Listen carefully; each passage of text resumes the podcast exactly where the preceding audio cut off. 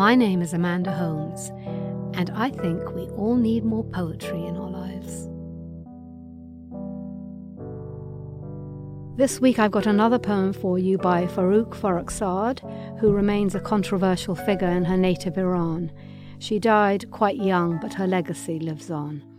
The poem was requested by one of our listeners, and although there are several English translations and the translation sent in to us was a little bit different, I've chosen this one by the Iranian-American poet and translator Sholeh Wolpe.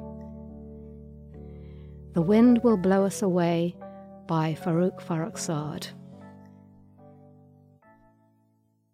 Inside my little night, alas, the wind has a rendezvous with the leaves.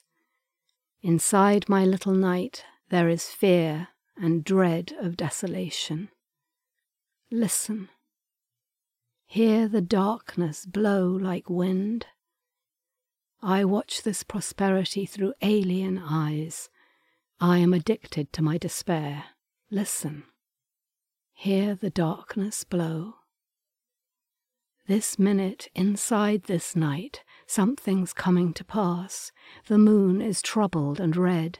Clouds are a procession of mourners waiting to release tears upon this rooftop, this rooftop about to crumble, to give way. A moment, then nothing.